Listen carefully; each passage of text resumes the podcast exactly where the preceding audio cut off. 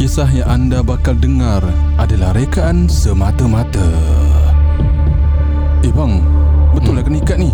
Betul lah, ikat je. Tak nak panggil doktor dulu? Tak, pasal bapak kalau dia tahu je, habis. Dia tak kuat, dia masih kuat tau. Sekarang ni nak no. Ha, abang dah bawa tali belum?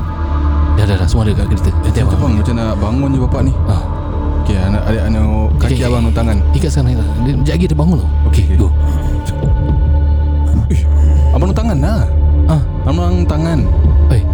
Ha, tak nak. Pasal jadi keras punya. Eh, urat dia. Eh, dia bangun. Aku kat mana ni? Aku kat mana ni? Eh, pak. Man. Eh. Mak. Alex. Man, Alex. Alex. Eh, dek. Aku kat mana ni? Kau tak aku kat mana? Kau nak cakap lah. Apa ni? Aku pula. Apa ni kat tangan aku? Apa ni? Apa mana ni? Mak, mak rehat, mak. Bawa bertenang, mak. Kita aku sedang kat mana? Tak, kita tengah bawa. Kenapa? Kenapa tangan aku korang ikat? Tak, tadi bapak tengah ngantuk tadi. Tadi bapak tengah macam sakit, jadi kita bawa kat rumah sakit ni. Apa ni? Bilik apa ni? Tak tak ni, kat sini buat sementara pak. Ni ada orang jaga pak, insya-Allah pak. Apa ada cross semua apa benda ni? Tak ada pak, ni tempat ni mm. tadi bapak jatuh. Mm. Lepas tu bapak dah macam meroyan-royan. So kita takut, kita aku dah. Aku tak ingat pun aku jatuh. Saya nak explain dah ni. Bapak sabarlah, saya nak cakap. Ha, so bila kita datang kat tempat ni, tempat ni boleh siapkan semua barang bapak apa yang perlukan. Kalau ada orang nak terjatuh, ada orang boleh tolong bantu hmm. setiap masa, ha. all the time. Sini ada orang jaga pak, jangan siapa, takut. Siapa lagi ada kat sini? Ha? Zul tak, ada Zul. Kawan aku ada Karim. Karim. Karim nanti kita kau boleh ajak dia sekali. Contact dia. Kau, kau ajak dia tu ada bilik lah tu. Karim Mahmud. Bukan. Habis? Karim Pin. Karim Pin kan ni pemain bola pak. Itu zaman bila pak? Memang untuk yang mana gila ke? Kau ketawa kan? Sebab tu eh, Karim Pin tahun bila? sepuluh tahun lepas nak mati. Kira dia masih zaman lama lah. Sepuluh tahun lepas dia cerita. Eh, ah, aku kat mana ni? Sudah lah bang, macam mana ni nak panggil doktor tak? Atas tangan aku kau ikat ni. Dia rewind balik. Padahal tadi kita dah explain. Kan penat kita nak layan dia macam ni. Kat mana ni?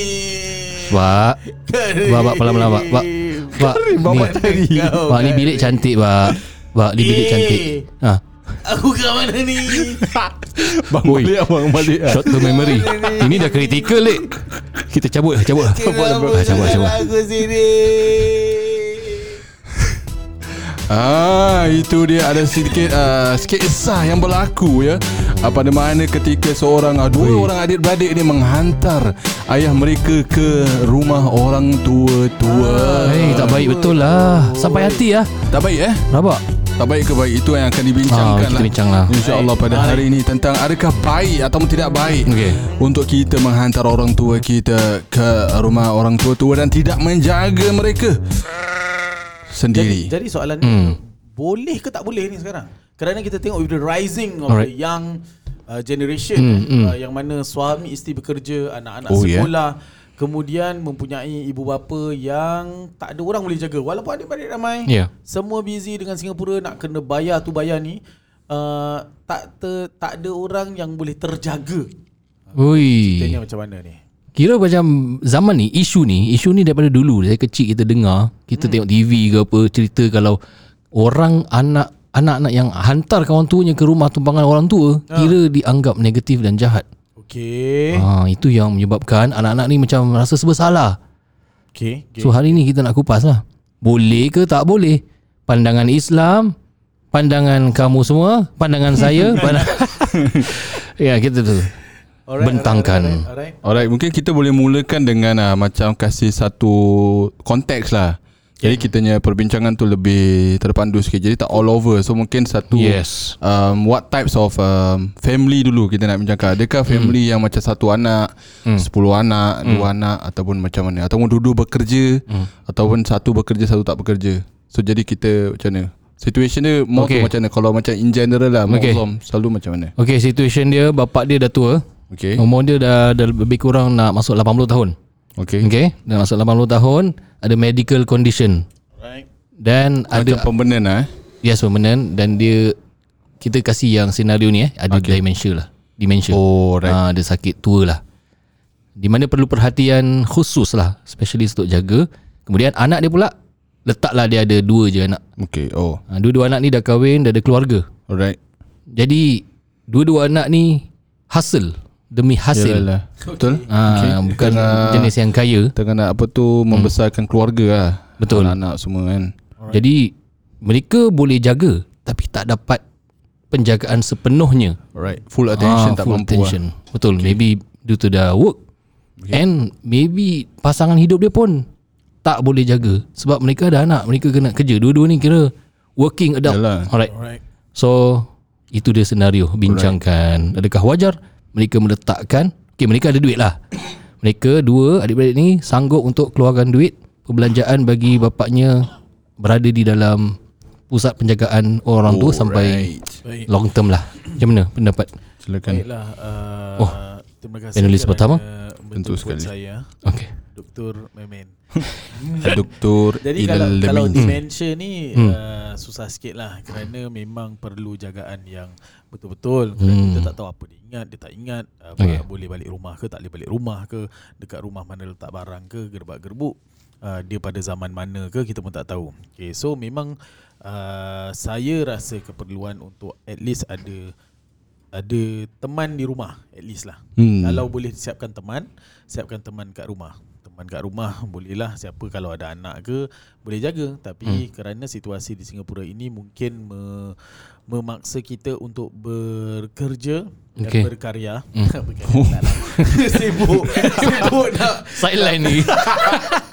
Tak bekerja lah eh, untuk has, uh, bayar itu bayar ini. hmm. Jadi mungkin itu yang menyebabkan uh, bapa yang sakit seorang diri tak ada tak ada tak ada yang terjaga. Oh. Jadi bila dah tak ada terjaga maka perlu beberapa alternatif. hmm. uh, Antaranya mungkin adakan uh, pembantu rumah, okay. uh, Jika mampu, uh, pembantu rumah pun uh, yang baik-baiklah. Kalau dapat yang tidak baik dah yang boleh jaga juga. Kadang boleh, tak boleh yes, jaga apa, tak skill sudah. So, so perlu cari pembantu rumah yang right. mempunyai skills yang diperlukan, uh, okay. Kalau orang yang sakit yang Mm-mm. boleh, yang bagaikan nurse lah ibarat. mm. Nah, so uh, shout out kepada semua yang dalam this line eh, betul. Line yang jaga orang-orang uh, orang-orang yang berumur dan yang sakit, okay. uh, untuk bantu di rumah ataupun di hospital mm. ataupun di rumah mm. penjagaan orang tua. Uh, memang applaud to you.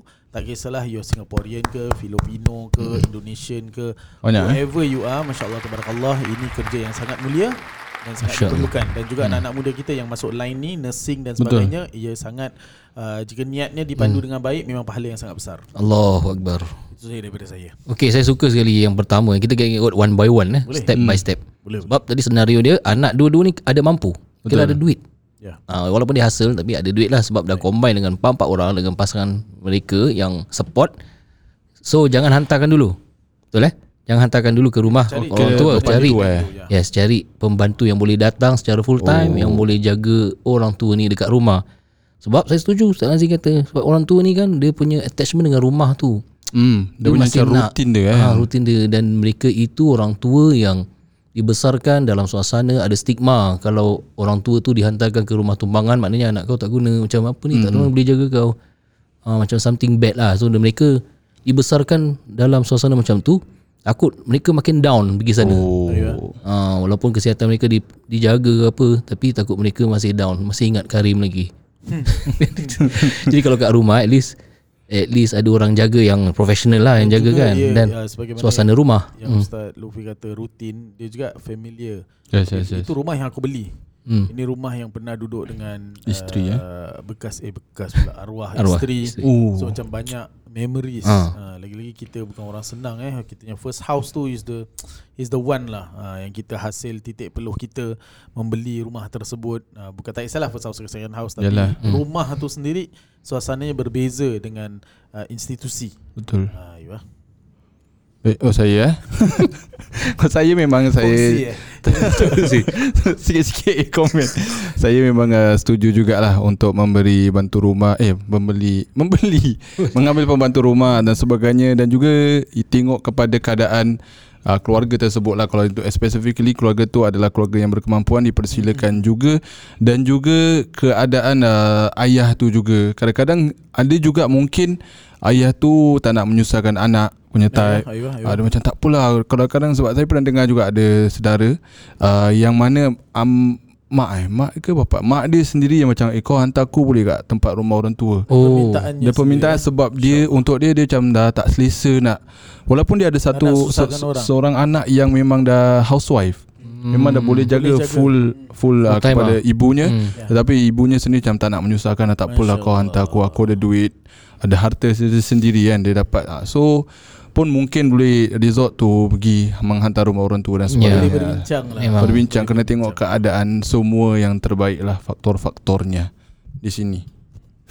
Ya, yeah. yeah, so gitulah. Sedih lah. Tadi. Sedih yang sedih, tapi itu yang pada orang tua tu, tu yang terbaik untuk dia. Hmm, ya betul-betul. Mm. Sebab tapi yang kesian anak dia tu pun macam terkilan sikit. Sebab yes. anak dia macam ada housewife je. Macam betul. I can fully commit to jaga tu. Ni kira situasi yang rare jugalah. Yep, yep. Yang selalu kita dengar macam more tu anak nak hantar terus. Ni sekarang anak memang dah ready nak jaga, dia dah siapkan rumah dia dengan betul. Apa orang kata tu um, macam kira elderly friendly dan sebagainya. Betul. Kira ada tempat pegang lah apa mm. semua.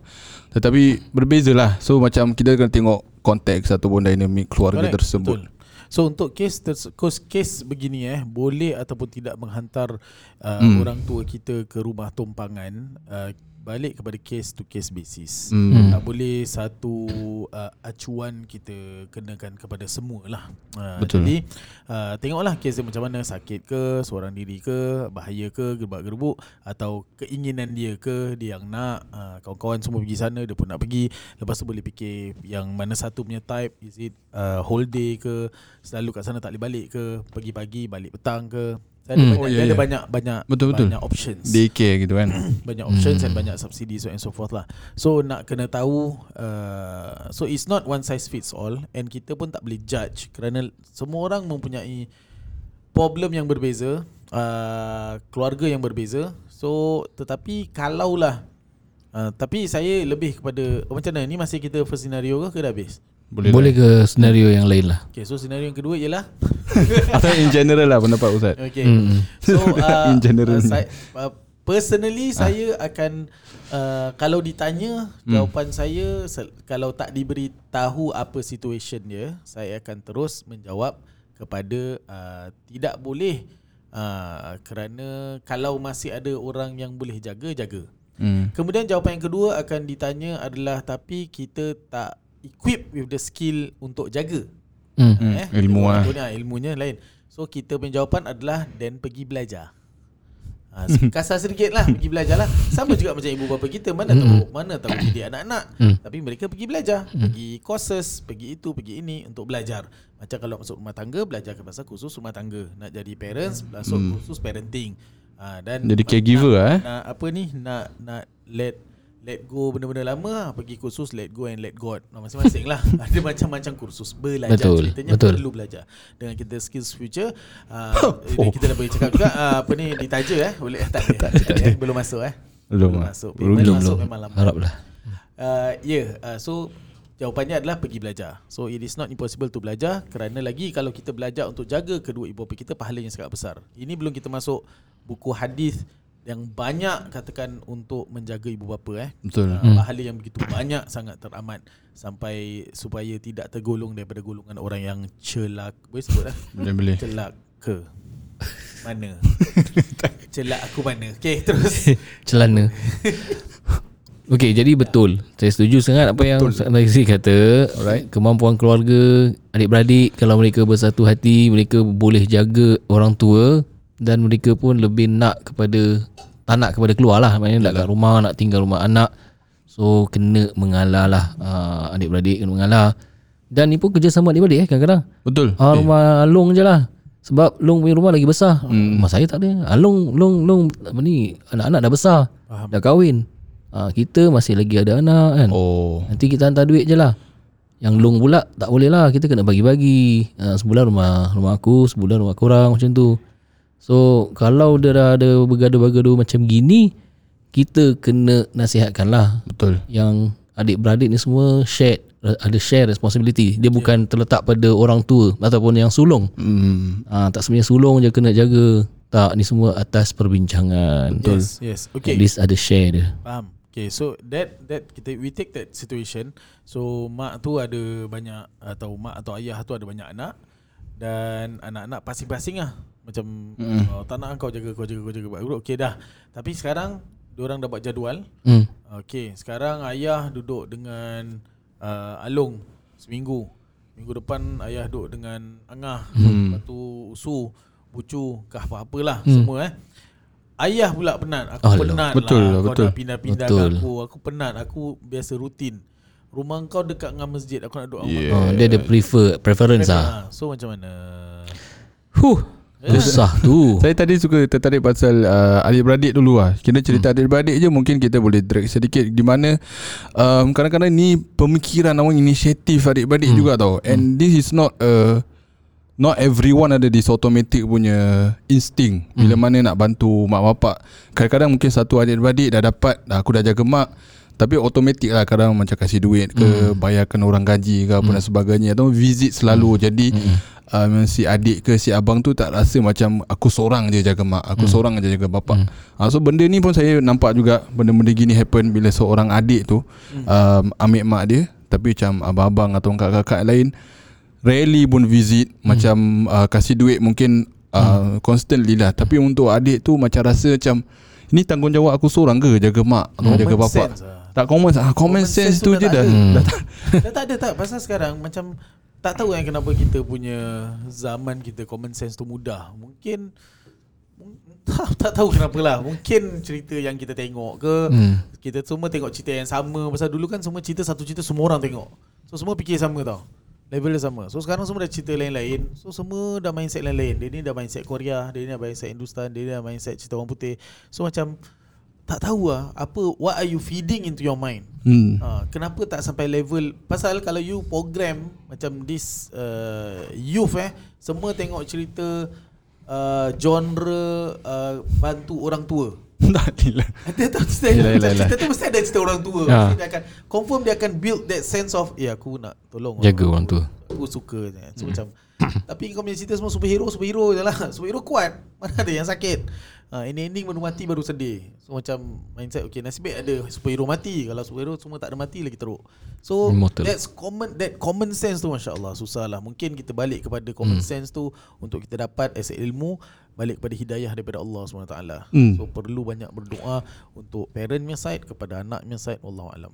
Oh tak, saya kira kalau right untuk cerita tadi, dia more tu kadang uh, macam bila dah satu seorang adik-adik ni dah nampak, wah adik dia dah ambil, dah aku dah macam settle lah, settle lah. Kira ah, itu yang macam takkan si adik ni nak cakap dengan abang, bang ah, kau boleh tolong jaga mak pula this week. So benda-benda ni is a, issue, nak kena skill. Bukan, dia tak perlu skill pun. Dia macam you Logik you nampak lah. situation ni. Kalau kadang adik dah message pun kau tak reply ke apa, problem jugalah. Macam benda ni, ni you tak perlu nak masuk, kita tak perlu nak sampai masuk agama pun actually. Dia dah right. nak kalau masuk agama lagi lah, confirm dah terang-terang salah, mana kau punya nafkah, tanggungjawab dan sebagainya. So this automatic nampak kita dah selalu tak datang. So at least kasihlah hmm. duit dengan hmm. tanya apa khabar, kau perlu apa, nak aku hantar makan ke, hmm. kau nak anak-anak kau macam mana dan sebagainya lah.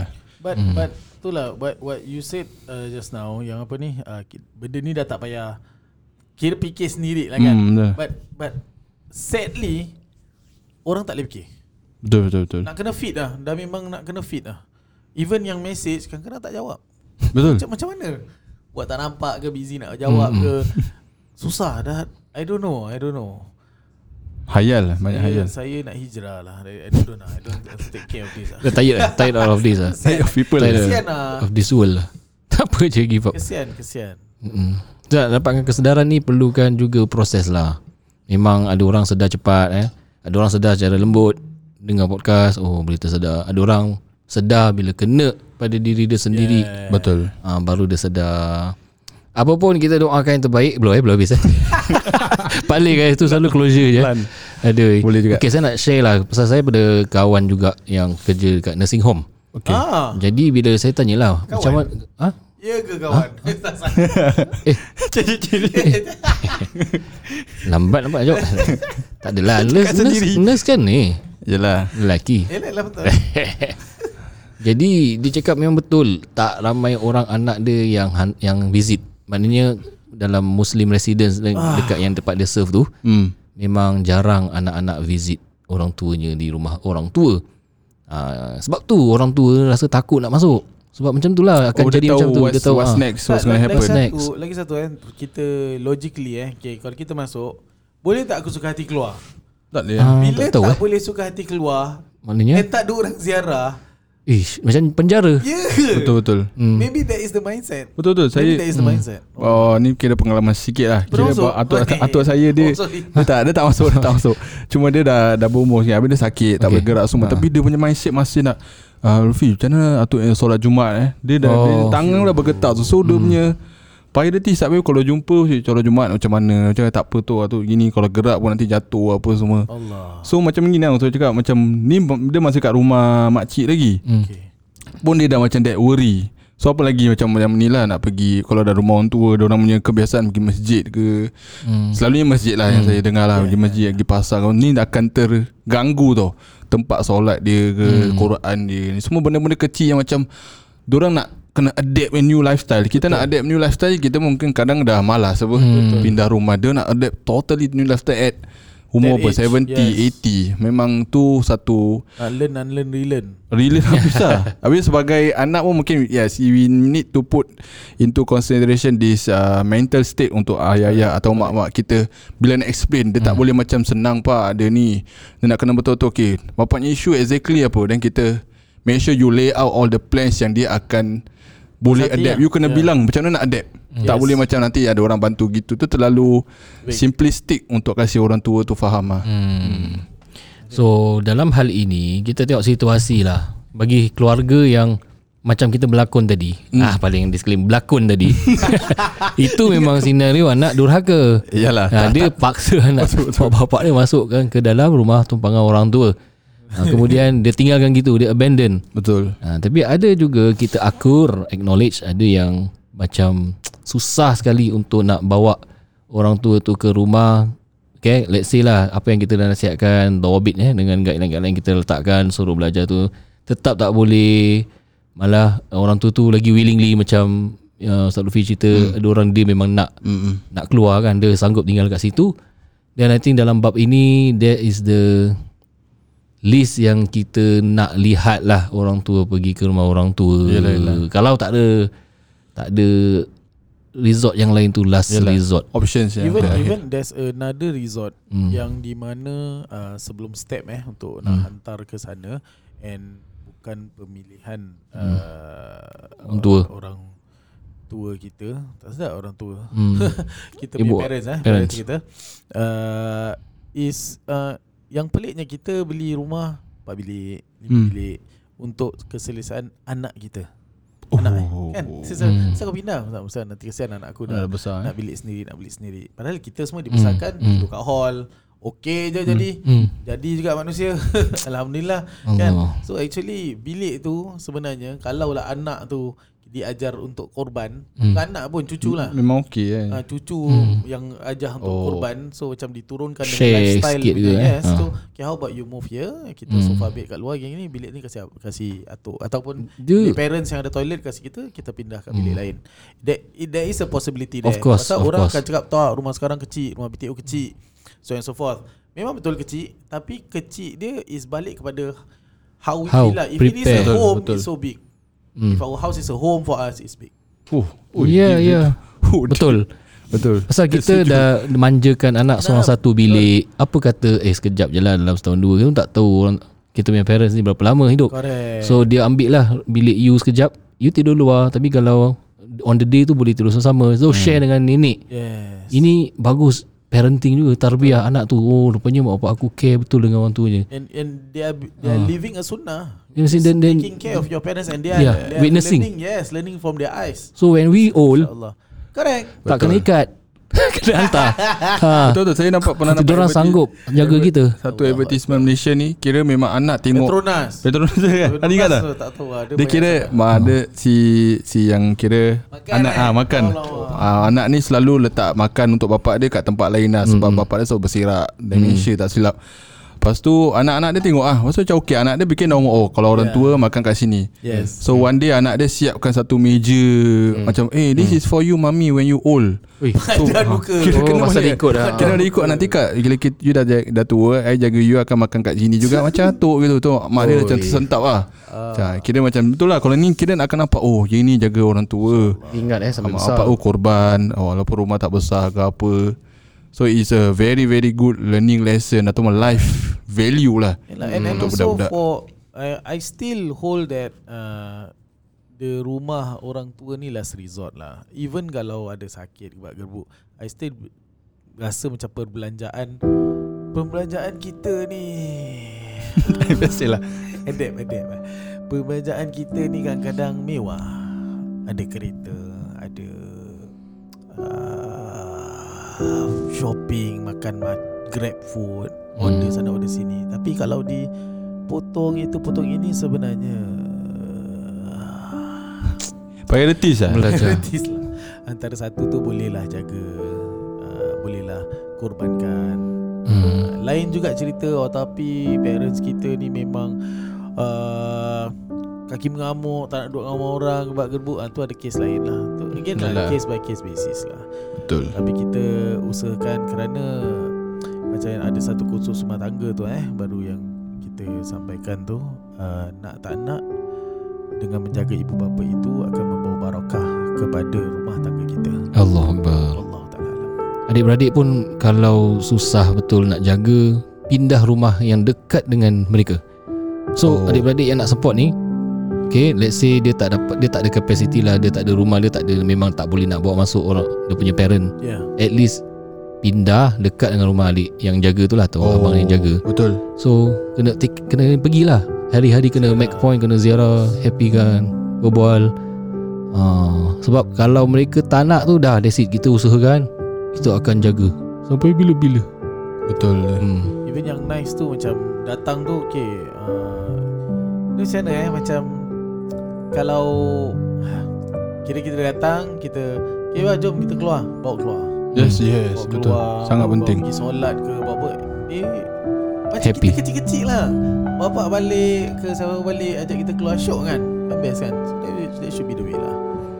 Dan saya rasa pun macam perkara ni pun takkan lama. Kalau lagi-lagi kalau bila the idea of you nak letak your parents dekat rumah tua mak dia, mungkin keadaan dia dah sakit, dah hmm. berumur. So mungkin dia pun tak akan, bukan cakap sekejap je kau jaga, mungkin lama lah tiga empat tahun dan sebagainya. Tapi bila kita dah mungkin dah meninggal, dah tak ada tu, baru kita dah ah. baru kita akan ter, mesti terkesan, mesti terkilan macam kita akan jaga, just jagalah sampai dia dah tak ada, dan kita akan puas tau, penat dia puas. hmm. And lepas tu kita tahu we have done our betul, best betul. Uh, Mungkin marah ke gaduh ke sebagainya, tapi kita at least know deep down kita ada usaha terbaik yang tentu sekali kalau orang lain tak nampak pun Allah tetap akan nampak kita Allah. punya jasa. ha, So berbalik pada tu, sebab kadang-kadang dia tak nak hantarkan, mak bapak dia marah dia lah atau meradang keadaan. So kita niatkan, kita shiftkan kita punya niat keikhlasan tu untuk Allah nampak je lah, bukan untuk mak bapak kita happy pun. Kadang hmm. mak bapak kita tak happy pun tinggal dengan kita kan. Ada kita dengar macam dia nak tinggal abang lah, nak tinggal adik lah, tak tinggal kau lah. So kita cuba kuatkan diri untuk tak apa, ya Allah, aku harap kau pandang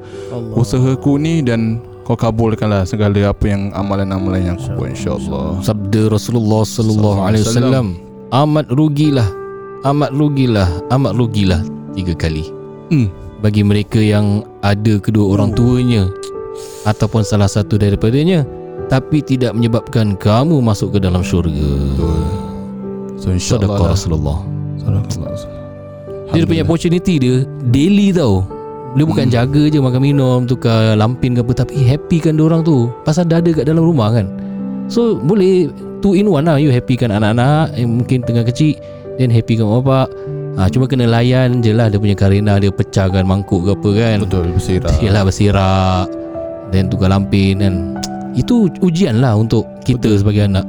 Masya Allah. So insyaAllah at least kan, yeah, dia punya apa tau, sekurang-kurangnya ujian ni saya pasti at least kita, adalah ujian yang kita dah nampak. mm. Sebab ada orang ujian dia tak nampak tau, macam mm. ujian aku apa eh, so dia macam relax je. So ni ujian yang nampak, so kita tahu apa nak buat. Okay, ujian mm. aku adalah, kita acknowledge cepat-cepat, aku okay ni ujian aku, so aku nak kena adapt to lifestyle, cari orang, belajar apa dan sebagainya. Dan insyaAllah bila kita lepas ujian tu dengan terbaik, Allah terimalah dan jadikan kita eh. anak yang soleh-solehah insyaAllah. Akhir, akhir kalam ada daripada Ustaz Nazik sudah eh yeah, we had enough ah. Tak ada marah. Disclaimer to those who oh, yeah, yeah. had no choice. Yes, mm. betul betul. This, betul. Uh, as uh, yang penting make sure that they are happy lah. Ah, insyaAllah. Uh, you dah dapat hantar pun make sure they are happy. Itu uh, untuk yang no choice eh. Uh, Alright, insyaAllah apa-apa yang terbaik untuk setiap keluarga kita kita lakukan lah insyaAllah, dan mohon pada Allah agar uh, itu adalah amalan yang diterima oleh Allah Subhanahu Wa Taala insyaAllah. Terima kasih kerana masih mendengar lagi The Talking Dome Podcast daripada Masjid Al-Istifar, pencerahan agama bermanfaat dan mendidik jiwa kita bersama. Assalamualaikum warahmatullahi wabarakatuh. Assalamualaikum.